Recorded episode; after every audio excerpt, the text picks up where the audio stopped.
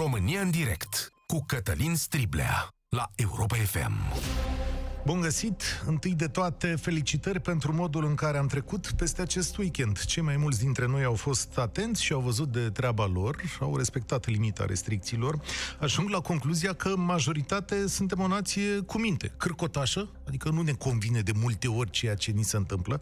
Avem de dezbătut, da, pare că știm să ne păzim, sau cine știe, poate la noi frica de spital e mai puternică. L-am auzit pe Vlad Petreanu spunând de dimineață, da, mă, da, la noi bostănăria păzește, cum, frica păzește bostănăria, pentru că, Doamne ferește, să te duci la un spital din România, nu? Cam așa era o vorbă la un moment dat, da?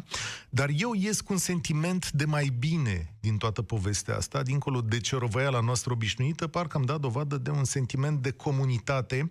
Am știut să facem lucruri împreună, am știut să stăm în casă, mai trebuie un pic de răbdare răbdare nu sunt două săptămâni, sunt 12 zile, da? Încă 12 zile și vom putea face ceva mai multe. O să discutăm noi despre restricțiile astea zilele obișnuite și uh, poate, într-adevăr, uh, foarte multă lume s-a ferit de boala asta pentru că nu avem cele mai bune spitale din România. Apropo de asta, un rezultat neașteptat pentru mine, în barometrul Europa FM, în aceste luni de criză, încrederea noastră a românilor în medici și sistemul sanitar din România a crescut. Dacă în ianuarie 70% dintre noi aveau încredere în medici, barometrul arată o creștere cu 10%. Adică în plină criză, noi apreciem că s-au purtat din ce în ce mai bine. La fel, a crescut încrederea în Ministerul Sănătății, de la 40 la peste 50%.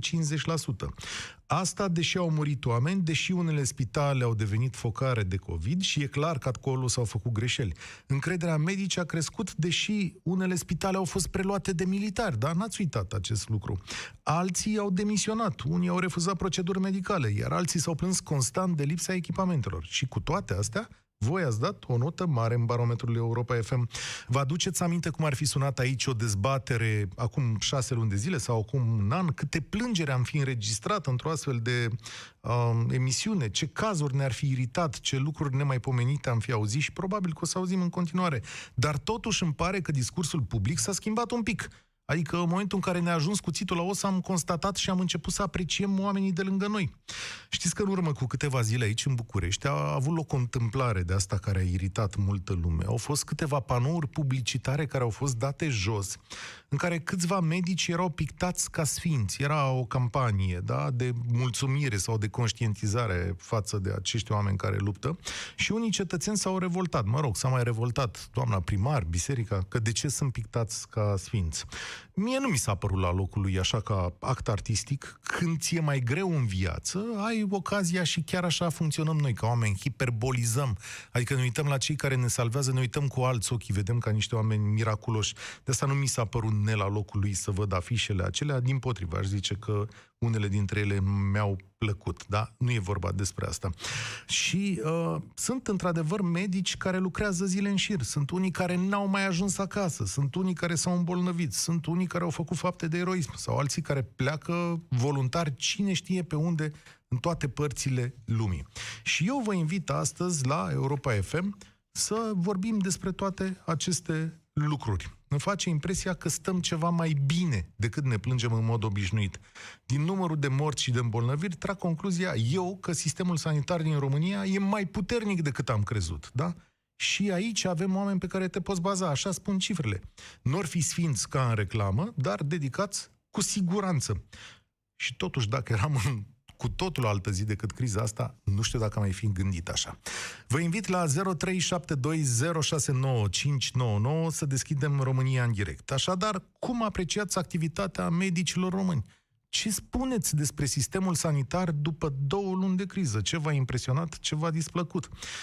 Credeți că există o schimbare a discursului public din România față de această categorie profesională și ce ar trebui să schimbăm în aceste spitale prima dată după criză sau poate începem de pe acum?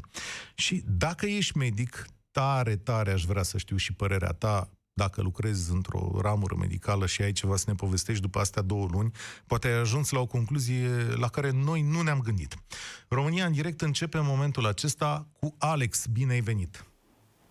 Bună ziua și felicitări pentru emisiunile dumneavoastră. Cred uh, totuși că toată chestia asta cu COVID-ul a reușit oarecum să schimbe o concepție românească la modul cu șpaga și Hmm. toate cele vorbe rele, să le zic așa într-un cuvânt. Adică cum? Stai un Uh, pic. Vin că- după o experiență de 15 ani în Occident, în diverse, în diverse țări, precum un an în Spania, 8 ani în Italia, un an în Irlanda și 4 ani în UK. Așa? Sistemul de sănătate din România este peste nivelul lor datorită medicilor. Dar nu datorită conducerii, datorită medicilor în sine, cei care Stai un de, pic. de care depinzi Deci în momentul tu în care vii- intri în spital. Om bun, stai puțin ca să înțeleagă toată lumea, Alexandru. Tu Da. ai venit acum la România în direct și ai spus că noi avem sistem de sănătate mai bun decât ceilalți, așa am înțeles? Medici. medici. Medici. Adică, Da. cum? Cum? Cum asta? Adică, Adică toată vreau lumea să știe zic că e că mai două- bine în afară. În două, nu. Nu este adevărat. Da, din punct de vedere a spitalelor, că sunt noi. Dar din punct de vedere profesional al doctorilor, credeți-mă pe cuvânt, lasă de dorit. În 2016, iunie, uh, eram depistat cu hernie inghinală în UK, la Manchester.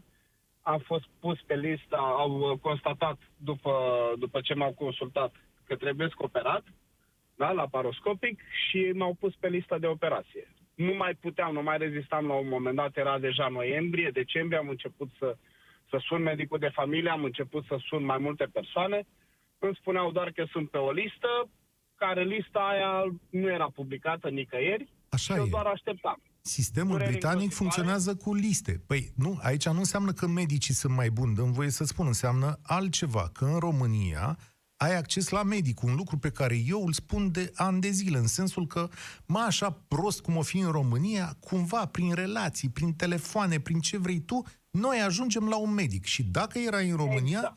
te operai într-o lună, da? Te făceai tu cu un medic o treabă, dar nu știi dacă medicul ăla era mai bun, nu? Adică când punea mâna pe bisturiu, știi tu că era Dar mai asta bun? mi era și intenția să vin în țară. Bine, într-un final, la un moment dat, uh, eram programat undeva pe 6 februarie 2017 la, la operație, vineri înainte de, înainte de luni, care practic eu la ora 10 și jumătate aveam programarea la operație. M-a sunat cineva Așa. și mi-a zis că am fost anulat de pe listă, m, să nu mă prezint cu un număr ascuns, mi s-a părut foarte dubios.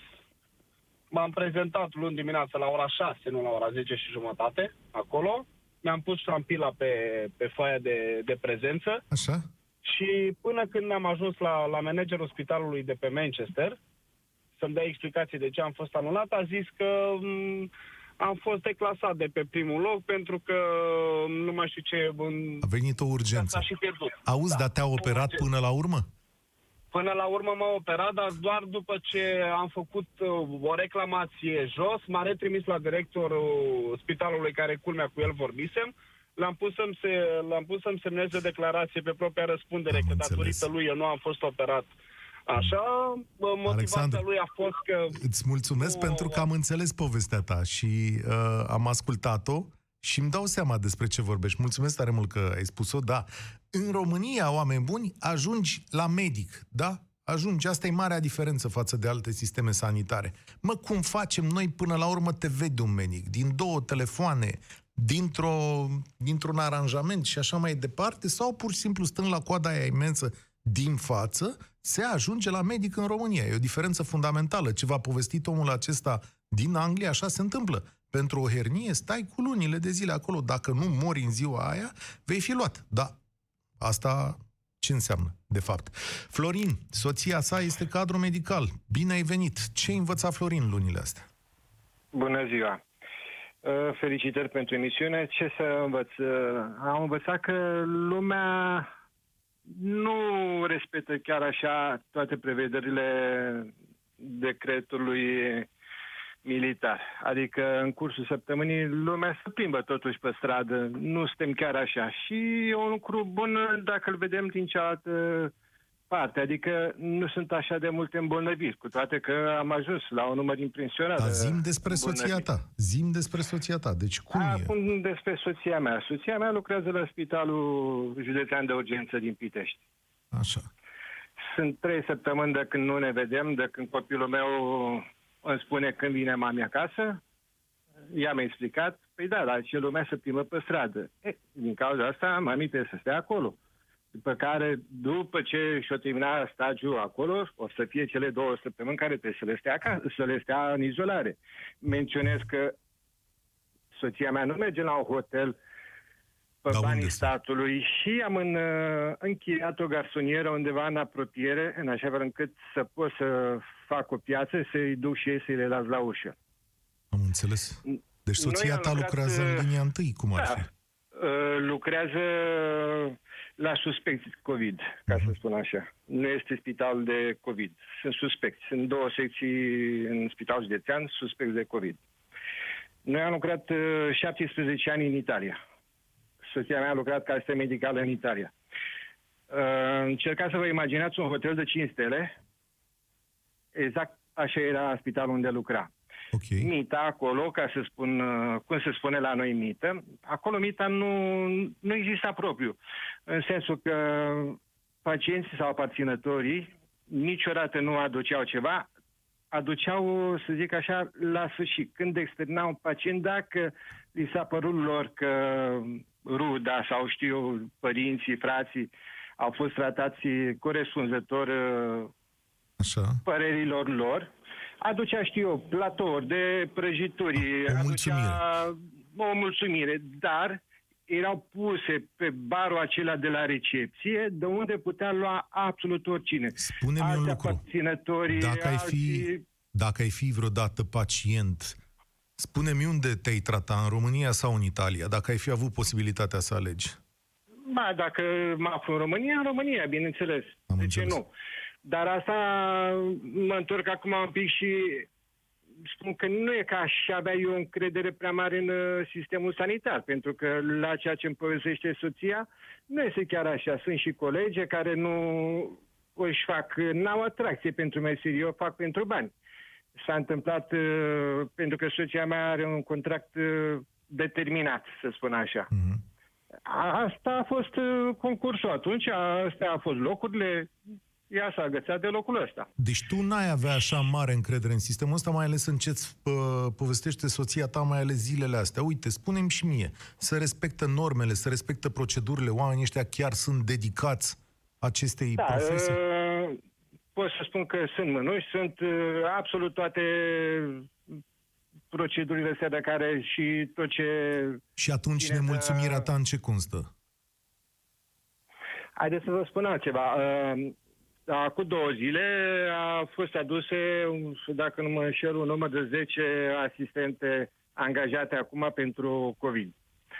Uh, ele au stat uh, întâi uh, în triaj. Din triaj le-au urcat uh, sus la pre-COVID.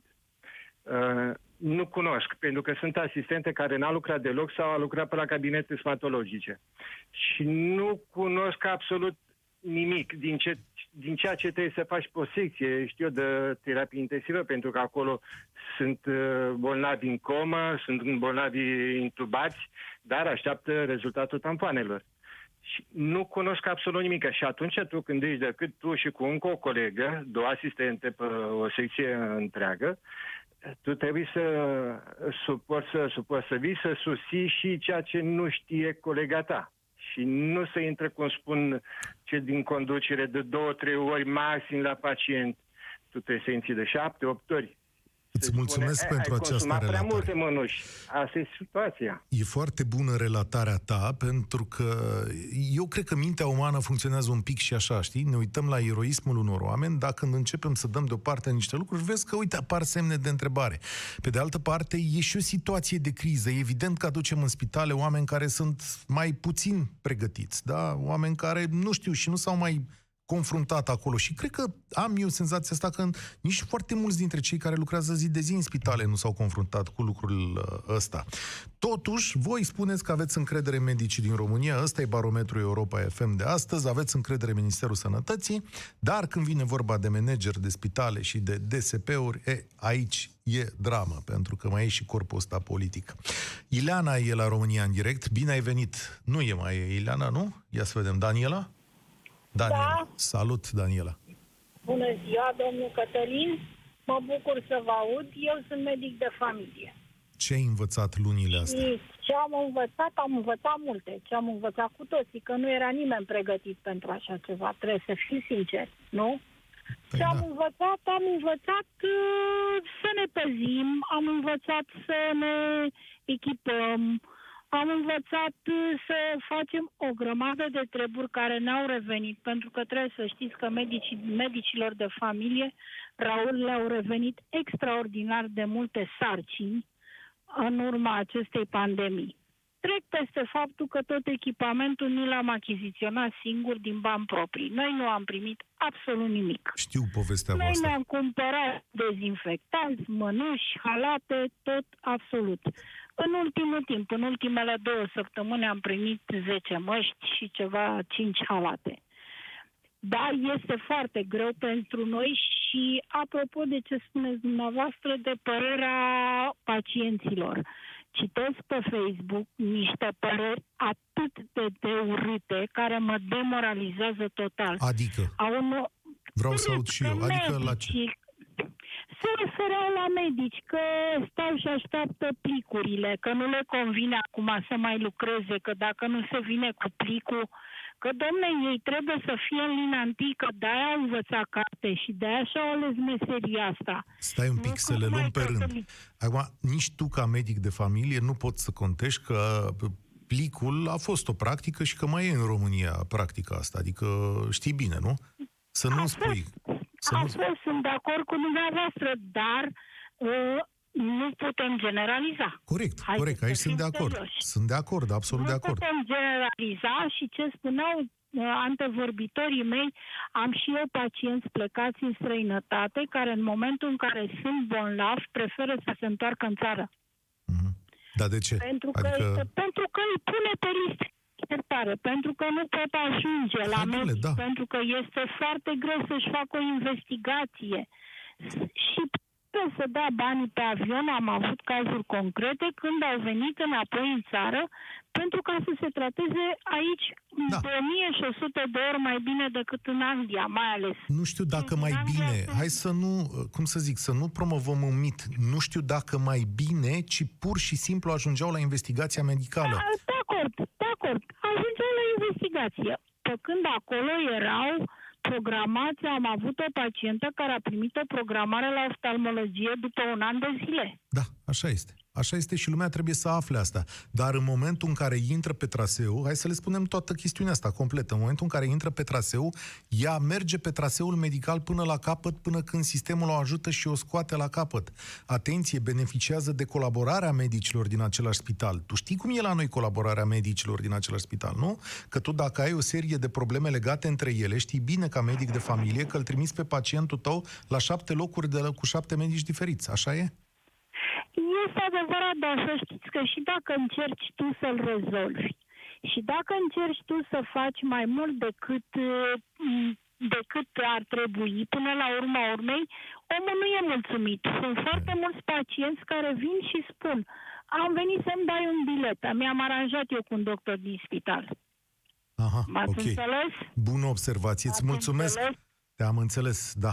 Uh, da, pentru că noi avem acces la medici cum în altă parte nu este. Mai stai pe hol la spital, mai știi o asistentă, te mai duci, mai dai un telefon, după care, sigur că dacă lucrurile n-au mers cum trebuie, poți să și uh, înjuri, uh, adică ai Facebook-ul la dispoziție și să zici, domnule, m-a tratat, n-a făcut. Nu, admit, sunt și cazuri extrem de periculoase sau sunt cazuri în care oamenii chiar nu s-au purtat așa cum trebuie. Totuși, revin, Datele spun că voi aveți încredere medicii din România și că această încredere crește pe măsură ce descrește în director, în director, manager, tot corpul ăla politic și așa mai departe.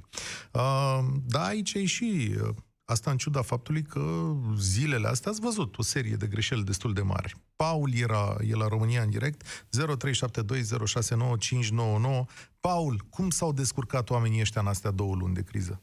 Bună ziua, domnul Cătălin. Eu am înțeles de la început întrebarea în felul următor, sau mă rog, subiectul, că, că înainte foarte mulți am criticat și Da. eu sistemul românesc de sănătate, iar la ora actuală foarte multă lume răspunde la ceea ce au făcut medicii. Eu văd în treaba asta două, două linii care sunt paralele și aparțin aceluiași înveliș. Oamenii și-au făcut treaba, medicii, Dar sistemul de sănătate nu este numai din medici. Nici nu mă leg de faptul că se primește șpagă, că nu se primește, asta e altă istorie. Faptul că există în acest sistem de sănătate un procent foarte mare de indivizi care nici măcar n-au trecut pe la vreo școală de medicină, mă refer la cei care lucrează în casele de sănătate, la directorii și oamenii care sunt acolo sus, care dirigează finanțele și organizarea din sistemul de sănătate, acolo e o problemă grea, mare și care pune jos în continuare sistemul nostru de sănătate. Dovada? Uitați-vă la Suceava, uitați-vă la celelalte spitale, Focșan și care au mai avut probleme. Da, da. sunt de acord, deci, dar care-i votul tău? Adică tu ce îi spune în momentul ăsta? Că... Păi, aia e problema, că eu nu pot să spun despre sistemul de sănătate, pot să spun despre medici, că mm. într-adevăr medicii și-au făcut treaba, au tot respectul din partea mea, toată lauda, tot meritul, dar sistemul de sănătate încă este putred. Ok. E o concluzie pe care o accept uh, parțial, ca să zic așa, pentru că eu am văzut, în măsura posibilităților noastre, că există locuri din România care încep să facă câte un pic sau poate un pic mai mult. Și uite ce au spus uh, oamenii pe care i-au zis mai devreme, mai toți, că marele merit da. al sistemului medical românesc, așa cum e el putred, cum zici tu, da, da, este da. acela că ai acces la medic mai repede decât în alte părți. Mm, eu nu prea. Eu am navigat 36 de ani și am okay. fost în toată lumea. În toată lumea. Coasta de vest a Americii, coasta de est, Europa de jur împrejur, Asia, Japonia, nu mai e toată lumea. Și vreau să vă spun că am avut niște probleme medicale și am fost nevoit datorită acestor probleme să intru în contact cu medicii de afară. Mi s-a pus la dispoziție medicul imediat. Deci accesul la medic nu-l pot comenta, pentru că e foarte greu să găsești un loc unde nu-ți convine, adică e ușor să găsești un loc unde nu-ți convine și să Bun, dai vina dar pe faptul că în altă parte în ai sau ai asta acces rapid. Am făcut față, da? Deci răspunsul tău este că în această criză, cu medici, cu managerii care erau și așa mai departe, cumva am făcut față sau cum? Așa da, că a făcut față, da, de acord.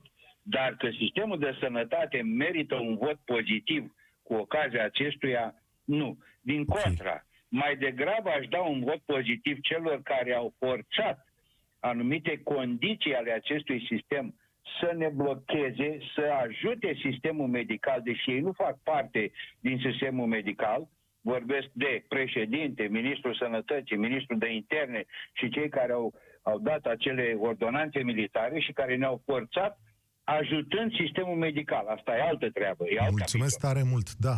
Uh, bun, deci tu spui așa, eu înțeleg că să ajunge la concluzia asta. Păi, uh, da, uh, sistemul medical a mers binișor în perioada asta, au făcut față pentru că, de fapt, nu ne-am îmbolnăvit foarte mulți. Că dacă se îmbolnăveau foarte mulți, eram praf. Cam asta e concluzia pe care a pus-o ascultătorul nostru mai devreme. Ascultăm România în direct și acum a venit la noi Andrei. Vă salut, vă salut pe dumneavoastră și pe ascultătorii noștri. Vă sunt din Arad și uh, tema mi s-a părut foarte interesantă din perspectiva faptului că în familia mea, deci nu eu personal, dar în familia mea am crescut și trăiesc printre medici care în momentul de față sunt undeva pe la prima linie. Și Uh, tema de astăzi are ca referință, dacă înțeleg bine, opinia care o are publicul față da. de sistemul medical. Cum am făcut față, Ei. hai să zicem așa, da. Și publicul Ei, a zis o... într-un barometru Europa FM că a zis, domnule, e foarte bine, adică chiar e bine. Tu ce zici? Da, uh, eu sunt de acord cu opinia publică pentru că coincide cu, cu starea generală a pacienților care astăzi, astăzi, momentan, beneficiază de servicii medicale. Pacienți care sunt confruntați cu un sistem sprijinit de către DSP, sprijinit de către forțe militare, sprijinit de către toate interesele politice ale statului, respectiv a guvernului care este în momentul de față la conducere. Așa. Și bineînțeles că astfel calitatea medicală crește. Pentru că opinia publică reflectă de fapt calitatea. Eu sunt mulțumit în momentul în care m-am, uh, m-am însănătoșit. Uh-huh. Nu sunt mulțumit în momentul în care sunt tratat, pentru că discutăm despre tema mitelor, cum ziceau ascultătorii dumneavoastră de mai, de mai uh, înainte și așa mai departe. Însă, în momentul de față, suntem mulțumiți pentru că, uite, reușim să ne însănătoșim. Uite, apar inclusiv în mass media uh, sprijinul destul de fundamental al mesajului de îmbunătățire a situației COVID și așa mai departe.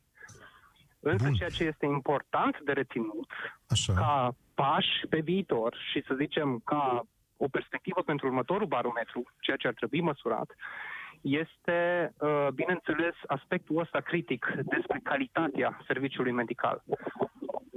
De ce? Pentru că în 2009 co-locuiam cu o cunoștință din familie care era în cadrul sistemului de învățământ, se pregătea pentru a deveni medic specialist care, în anul 3 de facultate, a avut convingerea fermă că după ce își termină studiile, adică peste încă 3 ani, uh, de-abia așteaptă să emigreze.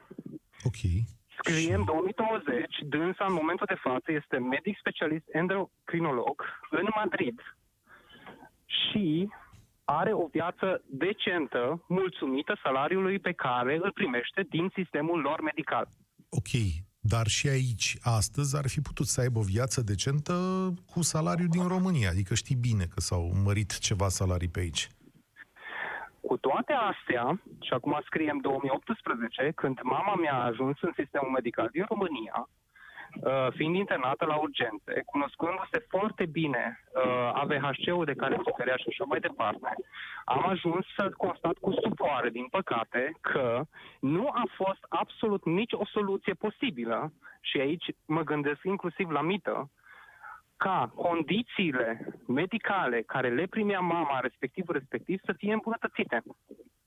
Și singura restricție din perspectiva medicilor, pentru că eu cu ei vorbeam, cu medici și cu asistente, care erau mai mult decât înțelegători și mai mult decât opozanți la eventuala mită pe care eram dispus să o dau la momentul respectiv, deci să ne înțelegem Așa. în ce situație am fost pus și de aia am și fost șocat la momentul respectiv că, uite mă, am reușit să facem un pas în direcția refuzului de mită, Așa? Uh, însă am înțeles că restricția a venit pe teme legale din partea poliției, care în momentul respectiv avea un caz în anchetă în desfășurare, ca nu cumva soțul dânsei, adică tatăl meu, să-i fi provocat vreun accident în domeniul domestic și de acolo să fi rezultată respectiva, respectiva înțeles. AVHC, care Deci mi se și în pare, continuare- sincer să spun, o banalitate. Deci tu spui așa, măi, e calitate, calitate că au răspuns bine cu un ajutor, dar încă le chestionezi onestitatea, spui tu, în momentul ăsta. Da, nu e Multora vorba din... de onestitate. Nu e vorba Da, de onestitate. e ce? E vorba Despre de ce e vorba? sprijinul.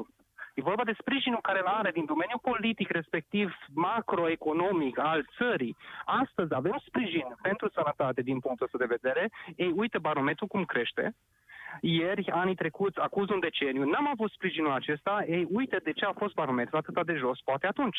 Da, eu uite ce observație asta foarte trebuie- bună. Îți mulțumesc, Andrei. Încerc să mai iau pe cineva la telefon, pentru că ne apropiem și de declarația președintelui Iohannis și probabil că o să avem și niște publicitate la mijloc, Sorin, nu? Trebuie să avem ceva de genul ăsta. Lucian e acum la România în direct. Bine ai venit! Bună ziua, bine v-am găsit. Cum îți Vă salut, domnul explici Cătălin. această crede, creștere de încredere? Cătălin sunt eu. Uh, domnul Cătălin, aș vrea să fiu scurt. Uh, nu sunt cadru medical, sunt un fost pacient uh, al Spitalului Gerota, care în 2018 decembrie am fost operat de o ernie umbilicală. Mhm. Auziți? Da, te ascult. Și anestezist uh, a fost doamna Moise. Da, acum dacă îmi spui Doamna- ceva care frizează domeniul legal sau penal, o să te rog să nu, Nu, dai asta- nume pentru că trebuie să te Ah, iau mă cu scuzați, semn de mă întrebare. scuzați. Șefa, șefa de la ATI, de la Gerota, care m-a anesteziat și aș vrea să-i mulțumesc din tot sufletul pe calea dumneavoastră pentru că a, a, a răzbătut și a, a, a învins lupta cu, cu, Am cu înțeles. virusul. A, e vorba Vă de doamna mulțumesc respectivă. Eu te, domnule, a Da, sunat da, un om să vă mulțumească mulțumesc din și eu. suflet. Să Vedeți trăiți, o ce... zi bună. Să trăiești. Vedeți ce reflex tâmpit am în cap? Adică când sună unul la radio, trebuie să înjure pe cineva și omul sunase să mulțumească. Deci vine să-mi dau palme, jur. Deci pentru așa prostie pe care am zis-o eu. Oare de ce mă fi dus pe mine capul după atâția ani de zile că urmează să spună ceva rău? Hm? Păi ce, reflexul ăsta cred că spune mai mult despre întreaga emisiune și despre sondajul ăsta decât m-aș fi gândit eu vreodată. Pentru că așa suntem setați când vine vorba despre chestiunea asta, spui, Doamne, ajung acolo, e o nenorocire, ce o să-mi facă? Și când acolo avea omul un mesaj foarte simplu de 10 secunde. Doamna Moise, vă mulțumește un pacient. Fabulos mi s-a părut chestiunea asta, da. Uh, Mihai e la telefon. Bine ai venit la România în direct. Uh, Bine v-am găsit. Uh, Vă salut în toată, în tot respectul. Ce vreau să vă spun este că uh, încrederea mea în sistemul sanitar din România este zero. Ok. Și Chiar vă, și vă acum? explic și de ce. Datorită că mama mea a murit chiar la spitalul din Suceava. Acum? Cu, cu Înclin COVID-ul? să cred Cu... că a murit în chinul și uh, n-a fost ajutată deloc. Ok. Mă rog, în, uh, dacă stau și realizez cam ce s-a întâmplat, numai din telefon am reușit să vorbesc cu, cu ea. Și uh, asistenta care avea grijă de ea numai în țipete o ținea și nu au ajuns doar numai perfuzie, am înțeles că i s-a dat. Deci medicamente probabil că nu. Deci săraca a murit în chinuri, asta vreau să spun. Deci a prins și perioada, probabil, uh, haosul la total atunci, perioada critică, dar totuși, totuși, Ea a fost bolnavă de COVID? Acesta era diagnosticul? Da, ea avea probleme la un plămân, la plămânul drept, asta de ani de zile. Dar Ok. probabil am înțeles că telefonic i s-a comunicat, ea, i s-a făcut testul ăla uh, COVID și um, telefonic i s-a transmis că e pozitiv. Deci nu am nimic la mână. Aha, doar telefonic, Dar sigur. înclin să cred că, într-adevăr, doctorul care... Și ea ți-a povestit, ea ți-a povestit că lucrurile au stat prost sau că nu primea îngrijirea de care avea nevoie Păi acum. nu asta am constatat eu stând de vorbă cu ea și, mă rog, telefonic auzeam din spate cum țipa doamna asistentă. Dar asta, Striga să lase telefonul în pace, să-l închidă. asta e doar un episod.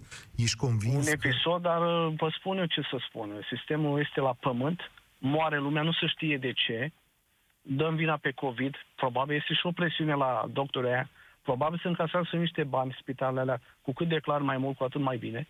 E ca, la, ca în afară. Deci nu se poate. Sunt mulți oameni, da, într-adevăr mor, au murit și de pneumonie și de uh, răceală, dar nici în halul ăsta. Deci eu n-am nicio încredere și nici în sistemul de afară. Mai rău, poate. Dar Hai că tu sistemul arată mai bine, poate, la noi. În Ai- ultimii ani, da. Ai de gând Dar, să uh, chestionezi cumva, acolo la Suceava știm că a fost o nenorocire din toate punctele de vedere. Ai de gând să chestionezi cumva activitatea medicilor, adică cumva să le ceri socoteală, să-ți ceri dreptate, să primești uh, complet uh, analizele care o priveau pe mama eu ta? mi-aș dori să aflu exact de ce a murit mama. Reușesc? Mă îndoiesc. Acolo bănuiesc că sunt niște note de observații. Nu știu cine are acces. Probabil poliția. Eu cu siguranță nu cred că ajung. Și în calitatea ta M-ar de fi- eu moștenit. sunt de o profesie inginer. Și mă doare sufletul și acum. Te cred, te cred că e lucru cel mai dureros care ți se poate întâmpla pe Nu poți lumea să asta. pui tu mie COVID. Probabil din complicații. Dar vreau să știu ce anume a dus. Să știi că acesta e dreptul tău, adică poți să ceri acest E lucru. dreptul meu, pentru că Da. am vorbit și cu doamna doctor. Nu, sunt foarte secretoși. Nu mi se cobune, a spus, doamnă, ce, ce medicație am dat? Că pot să co- conectez unul cu plus unul, da? Pot să-mi dau seama ce se întâmplă acolo. Dar Apelează, nu, și că nu are apelează. voie să spună. Ok, Cred și că asta voi... mă, mă, mă face să, să, să, efectiv, să mă duc să dau un judecată. Dacă pot. Da, și Nu să se cer poate. socoteală la Colegiul Medicilor. Poți să faci asta. Te rog, spune Mihai, în condițiile astea, cum apreciezi tu faptul că din ce în ce mai mulți români au încredere totuși în sistemul de sănătate din România Eu mă și în îndoiesc. medici? Asta e doar așa. Pe cât ați făcut eșantion? Pe cinci oameni? Nu, Pe cinci oameni, nu. Este un sondaj profesionist pe care Europa FM îl face. Eu cu Europa sondajele îl nu- comandă nu le de ani de consider. zile. Auzi, domnul Cătălin, sondajele astea nu consideră niciodată profesioniști. Depinde pe ce sample, pe ce eșantioane am făcut. Niciodată. Asta e doar de a cumva uh, o pumie, uh, o pumie Da, asta, o opinie publică nu, să fie. acum cum să zic, de ce să pui la socoteală chestiunea asta? Eu îți înțeleg durerea, dar nu are nimeni niciun interes să sufle în pânzele cuiva, din potrivă. Încercăm Doamne, să ne de- facem treaba domnul cel Cătălin, mai bine. Este, un, este mama mea ca exemplu, dar în toată țara, dacă îl luați în număr așa, moare numai pe capete. Nu puteți să spuneți mie că sistem, da, uh, la nivel de dotări, da, este extraordinar. că Probabil că arată mult mai bine decât alte țări europene. Dar la referitor la medici asistenți, Doamne ferește, Mulțumesc Zero. tare mult, mulțumesc tare mult, opinia ta și, și eu respect. Înainte de publicitate, am să rog pe Simona să rămână pe fir, poate avem timp să vorbim înainte de președinte. Uh, Pentru noi, la Europa FM, există o veste bună în aceste zile. Suntem radioul, principalul radio de la care vă luați informațiile atunci când vine vorba de această criză dintre toate radiourile românești, un sfert dintre români, ceva mai mult dintre un sfert dintre ro- din români, se informează de la Europa FM. Suntem pe primul loc, suntem radio care practic a fost cel mai aproape de voi în aceste zile. E meritul colegilor mei de la știri, de la deșteptarea, de la Piața Victoriei, toți oamenii care lucrează aici zi de zi și cărora trebuie să le mulțumesc și eu pentru sprijin, dar e și meritul vostru pentru că împreună construim lucrurile aici, la uh, România, în direct. Împreună uh, îl vom asculta pe președintele Iohannis în câteva momente, luăm publicitate și ne întoarcem cu un telefon înaintea sa.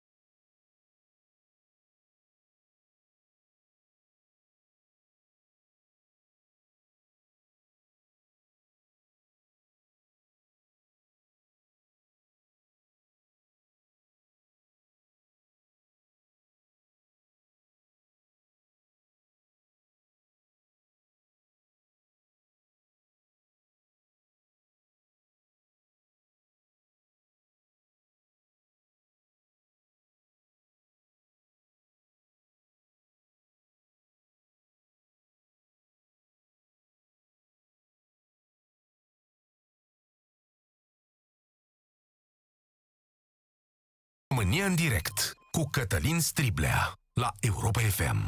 Avem la dispoziție puțin timp până când vine președintele Iohannis, dar de o părere două poate mai e loc acum.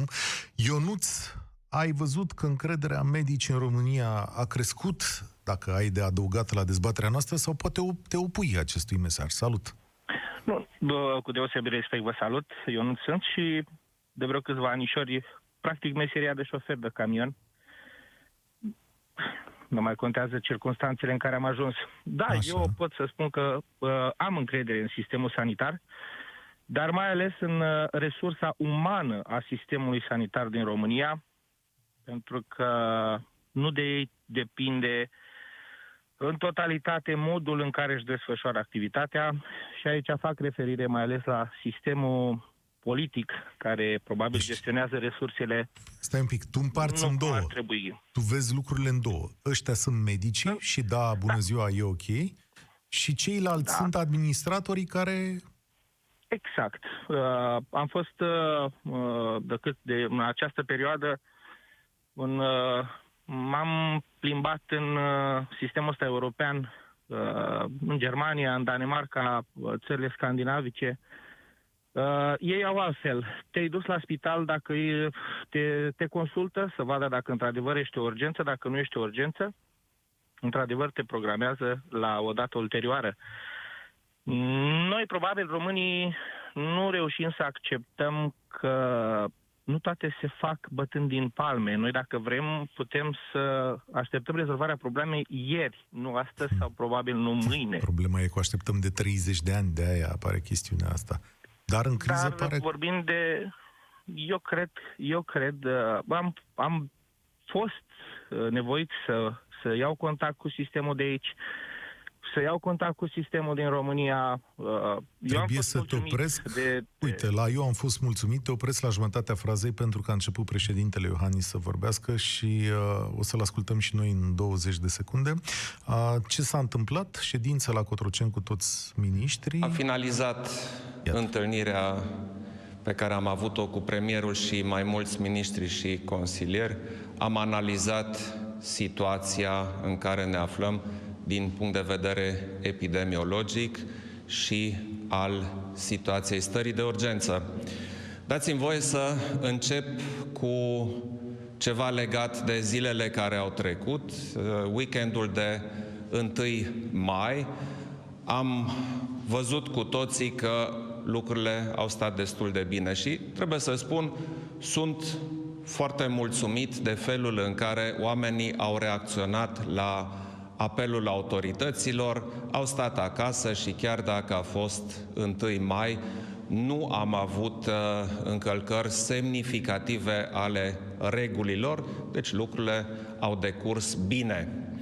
Astăzi am analizat mai multe chestiuni și uh, unele dintre deciziile pe care le-am luat cred că sunt uh, de mare interes pentru publicul general. În primul rând, starea de urgență nu va fi prelungită. Nu voi emite un nou, un nou decret pentru a prelungi starea de urgență și în acest fel, data de 14 mai este ultima zi în care mai avem stare de urgență.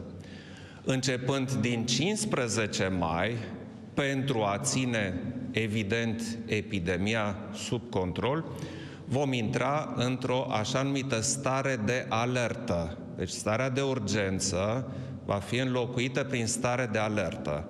Această stare de alertă este prevăzută de legislația specifică care clarifică cum se acționează în situația unei epidemii și noi clar suntem, din păcate, încă într-o epidemie de COVID-19.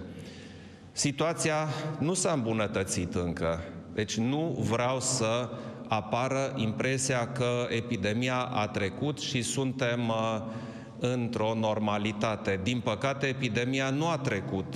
Ați observat cu siguranță din comunicările publice că am avut și astăzi, iarăși, peste 300 de persoane care au fost uh, testate pozitiv uh, și în acest fel nu putem să spunem că boala a trecut.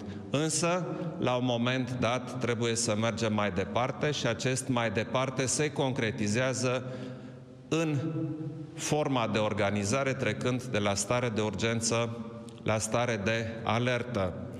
Acum, câteva lucruri totuși se schimbă, dar înainte să spun ce se relaxează, repet, epidemia nu a trecut, trebuie să fim foarte responsabili și trebuie să avem foarte mare grijă în continuare. În realitate, indiferent ce auziți la televizor, nu știe nimeni până când durează această epidemie. Și depinde de noi dacă aici, la noi, în România, o controlăm mai bine sau mai puțin bine. Eu îmi doresc foarte mult să o controlăm bine cu toții împreună, asta însemnând să respectăm indicațiile autorităților. În primul rând, după 15 mai, putem în principiu să ne mișcăm uh, în interiorul localității unde avem treabă, dar este clar, nu e bine să exagerăm. Deplasările să se facă atunci când sunt necesare, dar nu va mai fi nevoie să declarăm în prealabil unde mergem. Este un prim pas important. Mulți mă întreabă și se întreabă Bun, și ce se întâmplă mai departe? Și vreau să spun din capul locului că așa numita relaxare se va face pas cu pas, un astfel de pas fiind de regulă cam de două săptămâni, deci unele măsuri le vom lua începând din 15 mai, dar următorul, ca, următorul calup de măsuri de relaxare va veni probabil la începutul lui iunie, pe urmă la mijlocul lui iunie și așa mai departe. Acum, din 15 mai, uh, vom avea, de exemplu, la dispoziție, iarăși, saloanele de îngrijire personale, deci se vor redeschide saloanele de coafură, frizerie și așa mai departe. De asemenea, din 15 mai se vor redeschide cabinetele stomatologice, tot din 15 mai se vor redeschide muzeele, dar toate în condiții speciale de distanțare, în condiții speciale de igienă, cu toții, repet și o să o mai repet de câteva ori, cu toții vom purta mască de protecție când suntem în spații publice închise, de asemenea când ne deplasăm cu transportul public în comun. Aceste lucruri rămân obligatorii. Măsurile de relaxare de mișcare mai liberă, atenție, nu se aplică în localitățile care sunt în carantină. Deci acolo unde localitatea este declarată în carantină, această relaxare nu va avea loc decât atunci când ni se spune de la uh, experți că pericolul este diminuat. Deplasările în esență, vor fi restricționate pentru a pleca din localitate. Însă și aici sunt câteva excepții. Este voie să se plece din localitate, de exemplu, în interes de serviciu, pentru probleme medicale. Este posibil să se iasă, de exemplu, pentru uh, sport individual, pentru mers cu bicicleta în afara localității sau altele. Deci sporturile individuale vor fi permise, atenție, individuale. Rămâne restricția că sunt interzise întâlnirile cu mai mult de trei persoane. Asta se aplică, evident, și atunci când mergem să facem mișcare în aer liber. Este încă un aspect destul de important pe care l-aș menționa pe scurt, care se referă la sportivi. Sportivii de performanță vor putea, în condiții foarte speciale, care vor fi detaliate de specialiști, să înceapă cantonamentele, dar nu vor începe competițiile sportive decât după o perioadă suficient de lungă de pregătire. Deci pentru, atenție, sportivii de performanță, bazele sportive nu se redeschid pentru amatori. Atenție, ca să nu fim greșit înțelegi. Deci cantonamentele, dar numai în condiții speciale pentru profesioniști.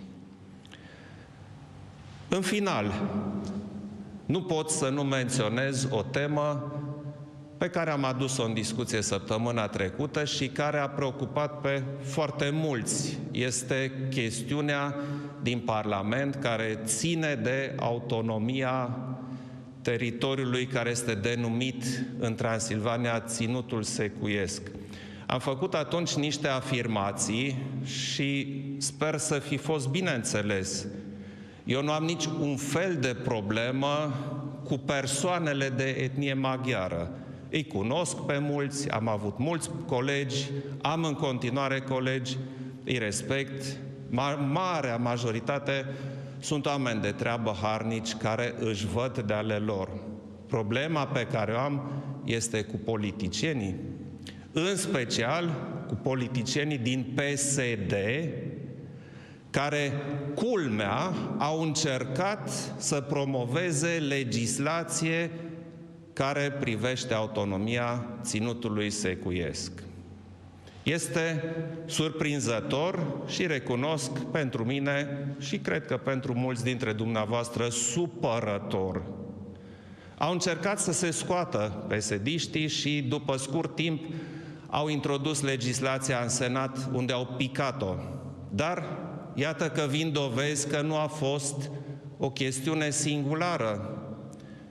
Culmea, în Senat a trecut tot tacit o altă inițiativă a UDMR-ului care practic se constituie într-un cod administrativ paralel cu cel existent deja, un fel de cod administrativ în varianta UDMR.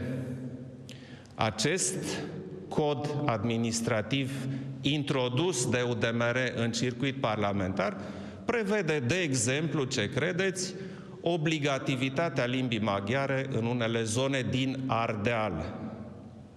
De data aceasta, PSD-ul nu poate să spună că nu a știut, fiindcă această inițiativă a trecut prin comisiile Senatului, unde membrii PSD au votat pentru.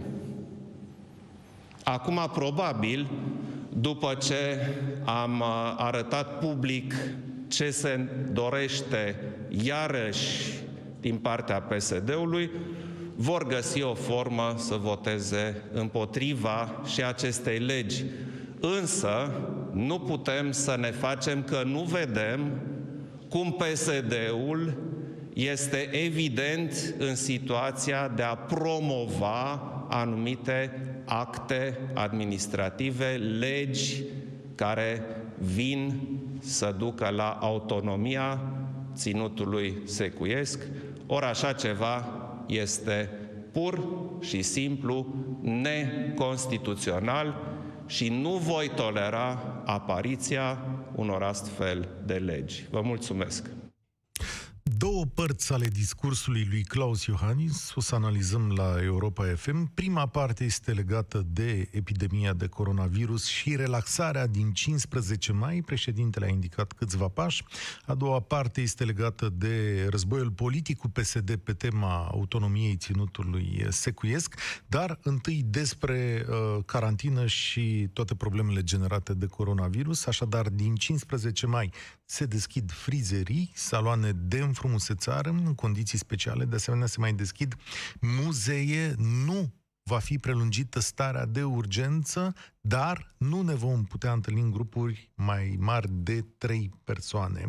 Președintele spune că epidemia nu o să dispară atât de ușor, dar că aceste măsuri vor fi uh, luate la data respectivă. Și o mențiune specială despre uh, campionatele sportive, dar voi reveni la aceasta. Coordonatorul editorial al Libertății este alături de noi, Cătălin Tolontan. Bun găsit, Cătălin! La ce să ne, ne uităm prima dată la chestiunile legate de uh, primii pași de um, ridicarea relaxării, de relaxare. Asta înseamnă că președintele s-a grăbit cu vreo două săptămâni. Din ce se știe astăzi dimineață, uh, anunțul era așteptat undeva pe joi, vineri, poate lunea viitoare. De ce o fi venit domnul Iohannis ceva mai devreme decât ne așteptam? Bine, normalizarea pe mai multe planuri, ca să zic așa, inclusiv pe plan politic. Adică bătălia este atât de mare și de evidentă încât este clar, sau cel puțin așa o percep eu, nu știu cum o citesc oamenii, eu o percep aceste atacuri permanente, nu doar la PSD, ci și la politicieni, care sunt extrem de periculoase, ca și cum Claus Iohannis ar fi profesor în momentul ăsta, ca și cum n-ar fi primul dintre politicieni. El este primul dintre politicienii țării. Este politicianul care a strâns cele mai multe voturi de vreme ce este președintele României. Deci, uh, tipul ăsta de, de, de retorică ne aduce direct în campanie electorală, adică într-o normalitate. Da? Okay.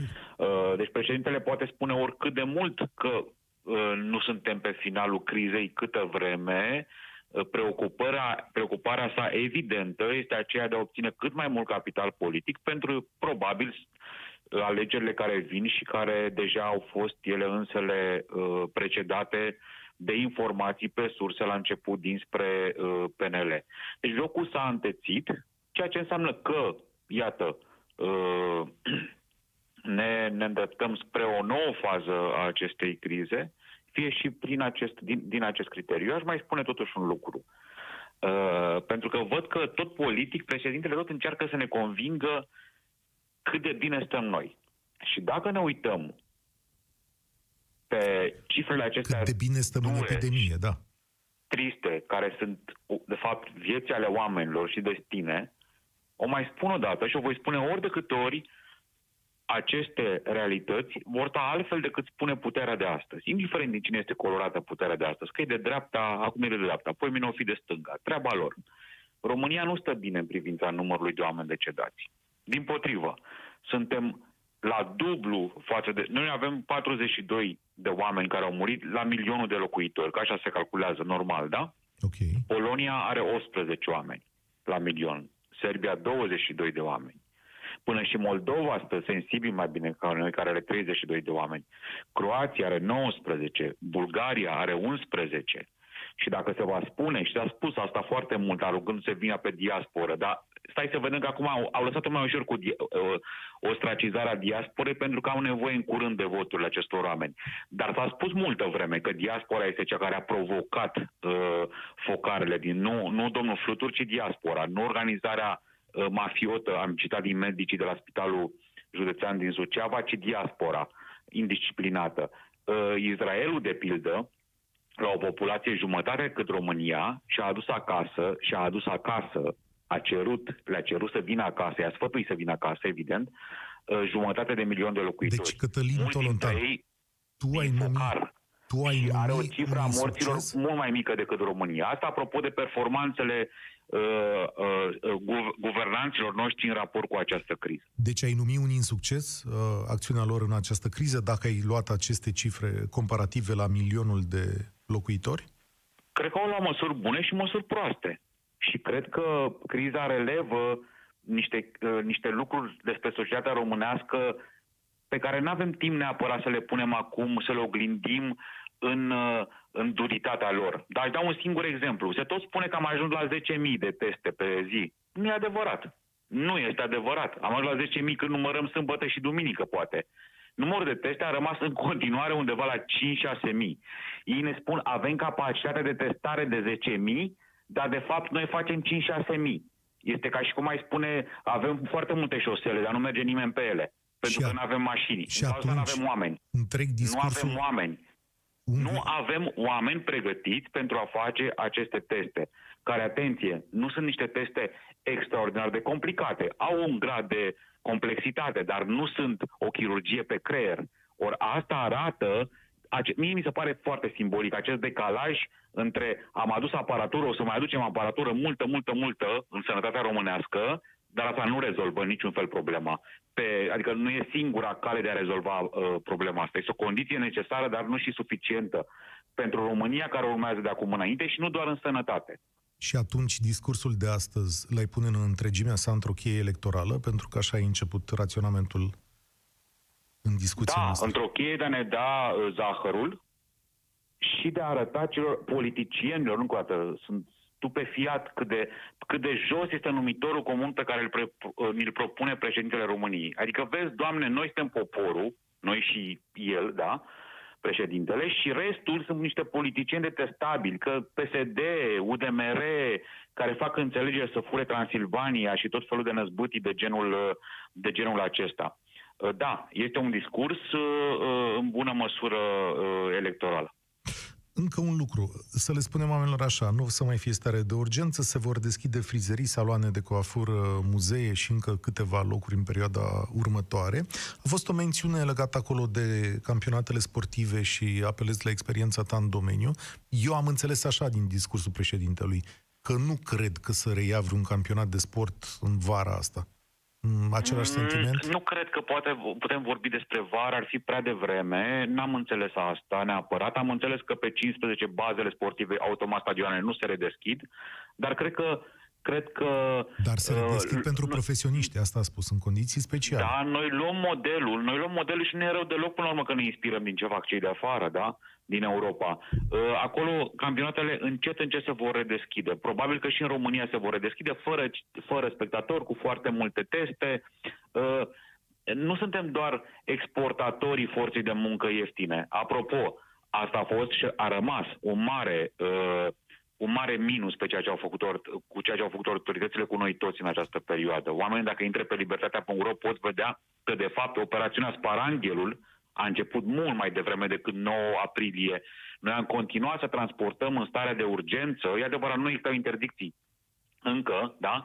Oameni, și nu s-a știut, cu avioane, inclusiv de la Suceava. Inclusiv de la Suceava. Am descoperit Înainte acest lucru de și 9 publicăm. aprilie? Mai Mai- devreme de nou, pe 20 martie. Pe 20 a fost, martie? Au fost avioane. Românul care a murit în Germania, românul care a murit în Germania pe 11 aprilie, a- plecase împreună cu alte sute de oameni din Suceava cu avionul, transporturi organizate de către statul român și de către sta- statul german în primul rând și de, cu acordul înalt al statului român încă din 20 martie.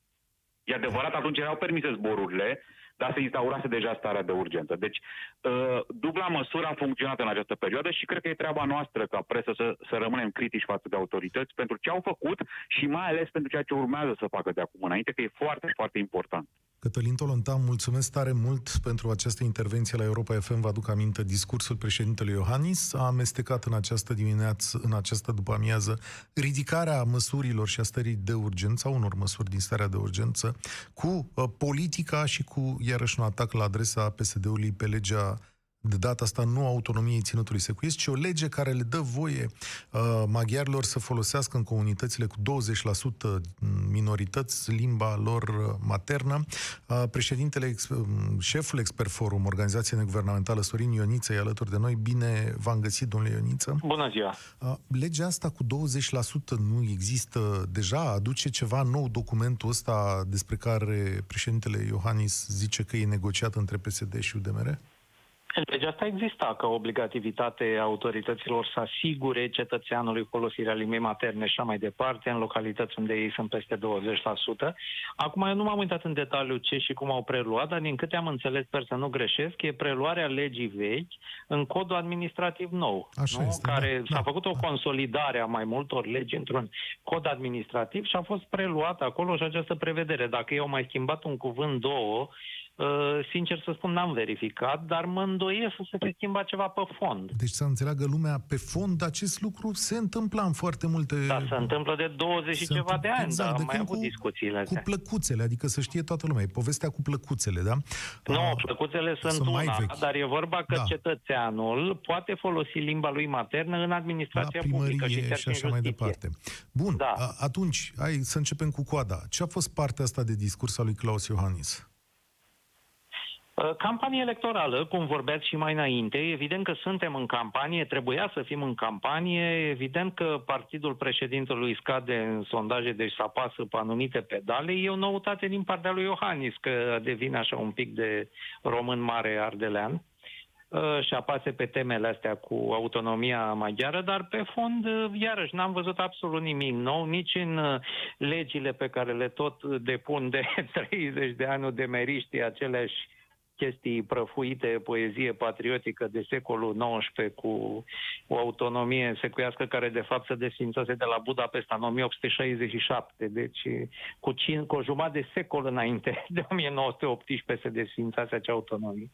Și, și nu au un proiect tehnic foarte bun, dar e așa un fel de chestie culturală identitară, iar din cu acest suprareacții de pe partea românească, cum au fost totdeauna. Deci eu m-am cam și plictisit de jocul ăsta. Sper să Montajul- nu escaladeze în campanie mai rău decât atâta. Montajul acesta cu epidemie, adică suntem responsabili în plină epidemie, după care politic în sfârșitul discursului a, face întreg discursul acesta electoral, adică să înțeleg că și ridicarea acelor măsuri de, pe care le avem de restricții și așa mai departe. vin- Ridicarea, nu știu, cred că și-au prins urechile anunțând un pic cam de vreme, data trecută când au făcut-o, când au pus data de 15 uh, mai, ca reper, am impresia că românii, știți, au reacționat ca bursa de valori, adică au reacționat imediat la anunț, n-au mai așteptat data de 15 mai și deja toată lumea a observat că în marile orașe, unde fusese destul de multă disciplină, trebuie să recunoaștem, uh, s-a mai relaxat lumea, a început să umble, să iasă, să meargă prin magazine, deci așteaptă practic vacanța.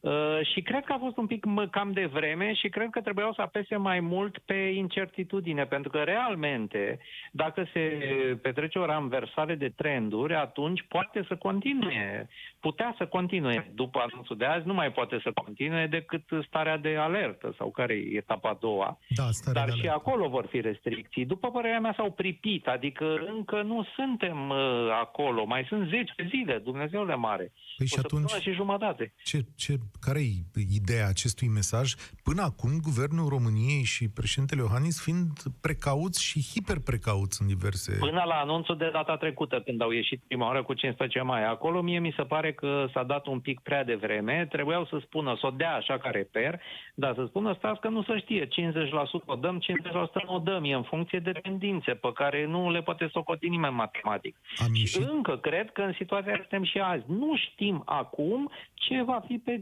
15, mă refer în tendințele de boală. Nu cumva oamenii aceștia au început să facă politică cu epidemia asta? Va fi o întrebare logică pe care și-o va pune foarte multă lume. Ba da, și cre- ba da, se face politică, nu cu epidemia, dar cum să spun, uh, în condițiile de restricții trebuie totuși făcută, po- eu cred că trebuia făcută politică, dar trebuia făcut ca lumea. Adică discutate temele de care avem nevoie și în criză și după criză și sunt o grămadă de lucruri legate, dacă vreți, chiar de alegerile locale.